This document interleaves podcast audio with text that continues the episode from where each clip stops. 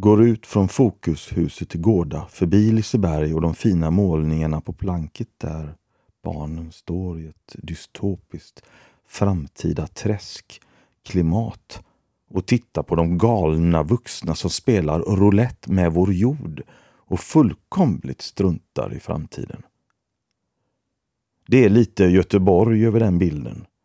Vanliga människor har inget att säga till om hur det rivs, byggs och fattas beslut i den här stan. Känns det som. Vi är vana.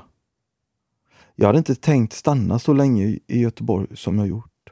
Jag var på väg härifrån, ut i världen. När jag var tolv år ville jag till Las Vegas och bli trollkarl.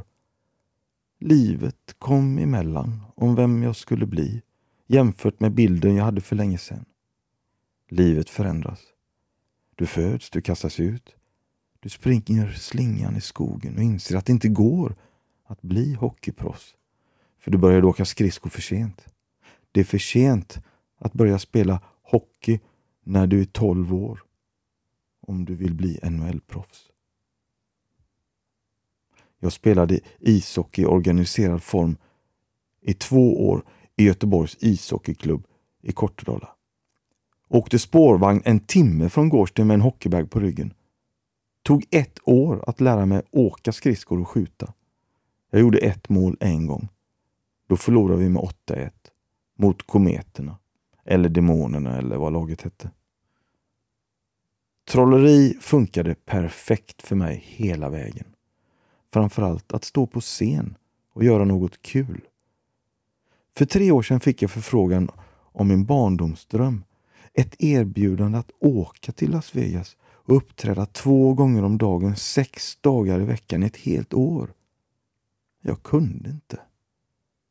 Jag ville hellre stå på Teater Aftonstjärnans scen än att åka till öknen.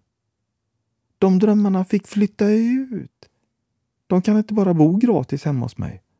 Drömmarna måste betala hyra i form av en insats som är tro, hopp och ett lustfyllt pirr i magen. Men de här drömmarna städade inte ens efter sig, plockade inte undan och tog allt för givet och sen låg det pizzakartonger överallt i lägenheten. Kebabsås i soffan, det började lukta. Jag vräkte de drömmarna. Drömmarna gör ont, försvinner, förändras, blandas upp, ersätts and fades away. Som morgondimman i luften som dröjer sig kvar för att påminna mig om det jag strax ska glömma. Nuet ersätter drömmen. Jag känner mig som Doris i Hitta Nemo. Inget då, inget efter, bara nu. Vi vet inte vad som händer ändå. Ingen idé att planera för mycket. De viktigaste drömmarna får vara kvar. De glömmer vi aldrig. De som fortfarande håller.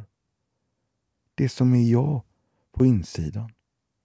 De drömmarna är jag så väldigt rädd om. För det är det som är jag. Och en är att uppträda på Teater Aftonstjärnan i Göteborg.